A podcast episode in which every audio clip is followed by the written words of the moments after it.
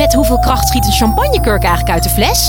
Ja, het is feest bij Quest. Al twintig jaar serieus leuk, met nieuwsgierige vragen en antwoorden uit de wetenschap. Zo maken we Nederland elke dag een stukje slimmer. Nu in de winkel en op quest.nl.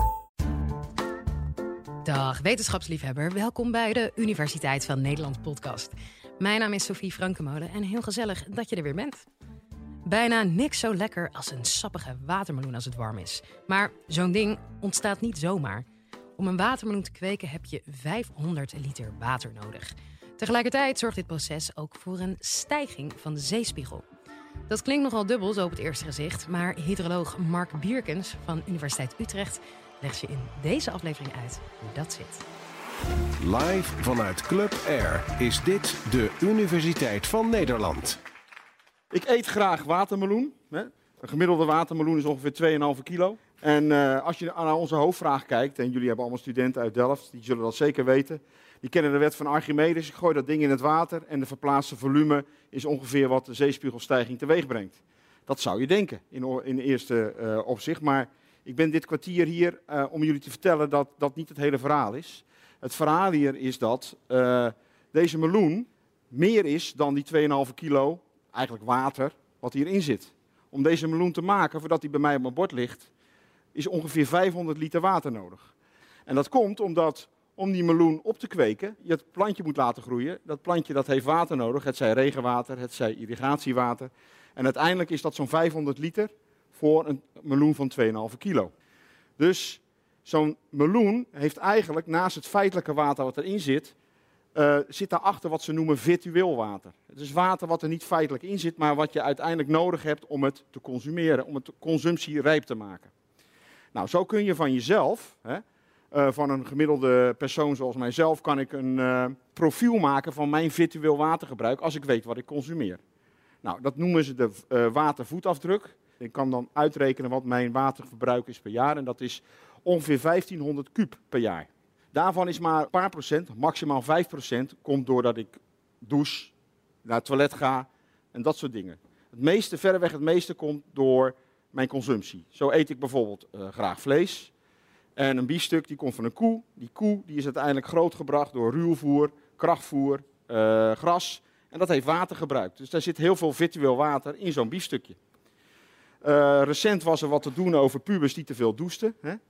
Uh, ongeveer drie kwartier of zo per dag uh, waren ze aan het douchen. En dat was enorm slecht voor waterverspilling. Nou, als je tegen die pubers zegt dat ze één dag per week geen vlees eten, dan kunnen ze de rest van de week kunnen ze gerust 45 minuten douchen. Geen probleem. Behalve watergebruiken ben ik ook onderzoeker. En mijn onderzoek gaat met name over de lotgevallen van het water op het land. Uh, hydroloog met een mooi, mooi woord. En wij gebruiken computermodellen waarin we uh, de wereld opdelen in uh, pixeltjes van 10 bij 10 kilometer. En voor elk van die pixeltjes proberen we te achterhalen wat, um, wat, zeg maar, wat er gebeurt met neerslag. welk gedeelte stroomt af via de rivieren, welk gedeelte wordt door de planten opgenomen en verdampt. welk gedeelte komt in de diepere lagen terecht, maar ook welk gedeelte wordt door mensen gebruikt. Nou, uit dit soort simulaties, maar ook uit allerlei metingen, kunnen we proberen te achterhalen hoeveel water er is op de wereld en hoeveel daarvan door ons wordt gebruikt. En uh, nou, als we dat even op een rijtje zetten, we weten natuurlijk allemaal uit onze aardeskundeboekjes dat verreweg het meeste water op aarde, dat is zeewater, hè, zoutwater. En ongeveer 2,5% van uh, het water is zoetwater. En daarvan zit ook nog eens twee derde hè, van die 2,5% zit vast in ijskappen Antarctica, uh, Groenland en uh, in de gletsjers.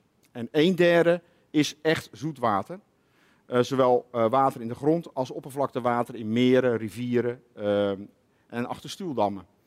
En dat die een derde van die 2,5% is altijd nog zo'n 12,5 miljoen kubieke kilometer. Dus dat zijn echt e enorme grote hoeveelheden water. En, in, en als je zou kijken hoeveel water er dus beschikbaar is, en ook hoe we hoeveel er per jaar bij komt, dat is ongeveer 40.000 kubieke kilometer, dan zou je denken, waarom hebben we überhaupt een waterprobleem? En ondanks dat is er, hebben we met z'n allen toch, of in ieder geval een gedeelte van de mensheid, heeft last van wat ze noemen waterstress. En wat is waterstress? Nou, waterstress wil zeggen dat je op enig uh, tijdstip, op uh, enige plek, niet al het water tot je beschikking hebt wat je zou willen gebruiken gegeven je behoeften. En dat gebeurt In ieder geval 2,5 miljard mensen op aarde hebben daar last van. Nou zou je denken, waarom is dat eigenlijk? Uh, en dat heeft te maken met het feit dat de verdeling van water, ook de verdeling van mensen over de wereld, niet evenredig is. Dus uh, wat je van nature ziet is dat mensen wonen in gebieden waar voldoende neerslag valt uh, om landbouw te bedrijven. Daarvoor heb je ongeveer 250 mm neerslag nodig. Uh, dat is ongeveer de grens. En als je minder neerslag hebt, dan wordt landbouwbedrijven een probleem. En wat mensen zijn gaan doen, is natuurlijk water uit de rivieren halen in die drogere gebieden. En daarmee hun akkers bevloeien. Nou, en als je kijkt naar het watergebruik op de wereld, uh, laat dit zien. Dan zie je, dit zijn, is het watergebruik in kubieke kilometer. Uh, ter referentie, in het IJsselmeer zit ongeveer 3,5 kubieke kilometer water. Um, dan kun je dus zien dat verreweg het meeste uh, water gaat op aan irrigatiewater. Dus we hebben het hier over 1400 kubieke kilometer water gaat op aan irrigatie. Dat water wordt met name gehaald uit oppervlaktewater, maar de helft komt ook uit grondwater. Met name in hele droge gebieden waar de rivieren niet afvoeren. Nou zou je natuurlijk denken van, wat is dat nou, dat grondwater? Er zijn veel misverstanden over. Uh, heel veel mensen denken dat dat ondergrondse rivieren zijn, waar je met een wiggelroede die je kan opsporen. Maar de praktijk is dat dat natuurlijk, uh, dat dat grondwater eigenlijk overal zit. Hè. Het, hier in Nederland, in ieder geval als je naar het westen gaat, waar je ook een gat graaft, binnen een meter loopt dat vol met water. Dus grondwater zit overal. Dat stroomt heel langzaam naar de slootjes toe, naar de rivieren toe. En naar de, naar de zee ook uiteindelijk. In, in, in, de meeste delen van de wereld is de eerste 100 meter goed te winnen. Als je dieper gaat, moet je er iets meer moeite voor doen. Zit het water in kleinere poriën, moet je er harder aan trekken. En als je nog dieper gaat, wordt het ook zout. En in West-Nederland heb je binnen 20 meter al zoutwater te pakken. Van dat grondwater, dat wordt dus veel gebruikt in die droge gebieden om gewassen mee te irrigeren. Dus ze pompen het op en ze bevloeien de velden mee. En nu blijkt dat ongeveer de helft van de irrigatie ter wereld komt uit grondwater. En daar weer de helft van is wat wij noemen niet hernieuwbaar grondwater. Nou, komt met een nieuwe term, niet hernieuwbaar grondwater. Wat is dat precies? Nou, op het moment dat je meer gaat onttrekken dan er uiteindelijk van nature uh, terugkeert, wat je dan krijgt is grondwateruitputting. Die grondwaterspiegel die komt steeds lager te zitten. Je moet steeds dieper het gat graven of de put maken om te kunnen onttrekken.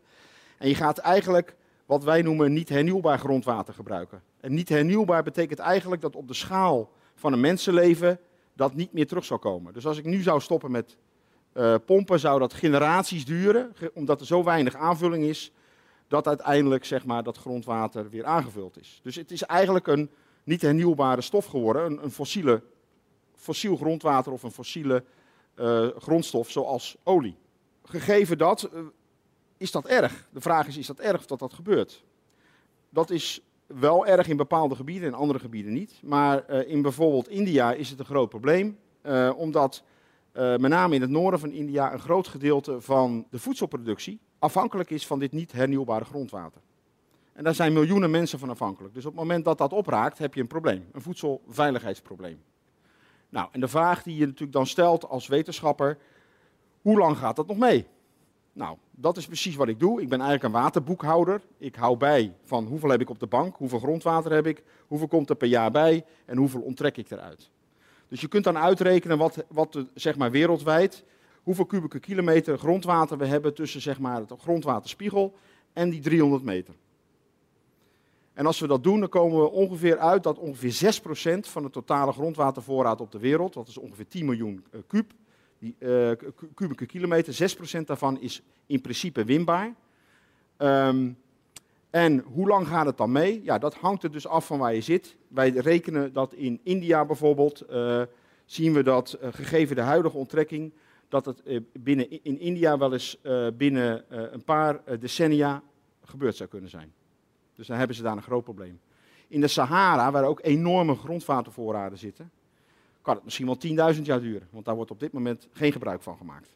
Nou, kunnen we daar dan ook wat aan doen? Ja, er zijn natuurlijk wel oplossingen te bedenken. Ten eerste, de eerste oplossing waar je kunt denken, ga gewoon andere gewassen uh, verbouwen. Bijvoorbeeld, uh, als je in Zuidoost-Azië in plaats van rijst mais zou, uh, meer mais zou eten, dan zou dat misschien wel 60% watergebruik schelen. Met, op zo'n bevolking is dat een enorme hoeveelheid. En dat zou zeker tot een vermindering van dit probleem kunnen leiden. Je kunt ook denken aan andere gewassen, eh, bijvoorbeeld gewassen, rijstgewassen hebben ze nu al. Eh, dat is het middelste eh, plantje. Dat groeit op zout water. Een derde mogelijkheid waar je aan kan denken is het gebruik van andere irrigatietechnieken. Dus ehm, het gebruik van druppelirrigatie bijvoorbeeld in plaats van het bevloeien van velden, waardoor je minder water gebruikt. En tenslotte, heel veel van die gebieden hebben, in, hebben eigenlijk een soort duaal karakter. In de moesson is het te veel water, heb je overstromingen. En in de droge tijd eh, heb je te weinig water en wordt dus grondwater eh, eh, gewonnen, wat niet hernieuwbaar is. Je zou het liefst natuurlijk dat overvloed in water gedeeltelijk vasthouden en herinfiltreren en dan in de droge tijd oppompen. Dat doen we overigens in Nederland al sinds 1940. Hè. We laten rijnwater infiltreren in de duinen en dat wordt opgepompt als drinkwater. Nou, dat is een prachtige techniek. Dat werkt alleen niet overal. Bijvoorbeeld in Vietnam, waar we ook last hebben van grondwaterstandsuitputting. Daar heb je zulke dikke kleilagen aan het oppervlak zitten dat je dat water zou moeten infiltreren met diepe, eh, of eh, injecteren met diep, onder hoge druk met eh, diepe injectieputten. en dat zou gewoon veel te veel geld kosten. Komen we uiteindelijk toe aan onze vraag. Waarom leidt die watermeloen nu tot die zeespiegelstijging? Nou, een van de onverwachte effecten die we ook hebben, is het feit dat al het water wat hiervoor ontrokken wordt, ja, het meeste wordt opgenomen door die planten, dat eh, verdampt. Hè, en uiteindelijk, uh, dat regent dan weer uit. En 70% komt daarvan in de oceaan terecht. Nog eens 25 of 27% in dit geval uh, direct door afvoer van de rivieren. Maar 3% keert weer terug als grondwater. Dus al dat niet hernieuwbare grondwater, verreweg het meeste daarvan, komt in de oceaan terecht en draagt daarbij dus mee aan die zeespiegelstijging. En dat is, kan wel zo'n 10% van de huidige zeespiegelstijging kun je verklaren door de grondwateruitputting mondiaal. Nou, dat is natuurlijk niet iets waar we onze dijken voor hoeven te verhogen. Maar in de sommetjes die de mensen, de, klimaatwetenschappers maken van de huidige zeespiegelstijging, welk gedeelte komt door klimaatverandering, dus door ijskappen, gletsjers, uh, uitzetting van het zeewater en welk gedeelte komt door andere factoren, is deze factor groot genoeg om mee te nemen.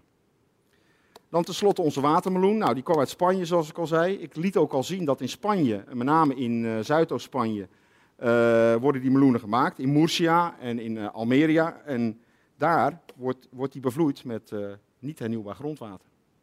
Nou, als ik er nou van uitga, een beetje conservatieve schatting, dat ongeveer de helft van het water gebruikt voor deze meloen niet hernieuwbaar grondwater is, dus 250 liter, ongeveer 25 ms water, dan met onze meloenproductie dragen wij dus bij uh, aan ongeveer 6,5 miljoen kuub zeespiegelstijging door het eten van meloenen in Nederland alleen.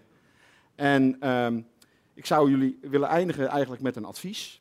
Als jullie met jullie neefjes, nichtjes, kinderen of kleinkinderen naar het strand gaan op een warme dag en je neemt een watermeloen mee, zorg dan dat die kinderen 25 emmertjes zeewater van de zee naar de duinen uh, uh, op en neer lopen en dat daar leeggieten.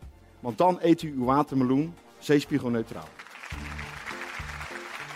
Dit was Mark Bierkens. En heb jij nou ook een vraag die je graag beantwoord wilt hebben door de wetenschap? Spreek dan de Universiteit van Nederland hotline in.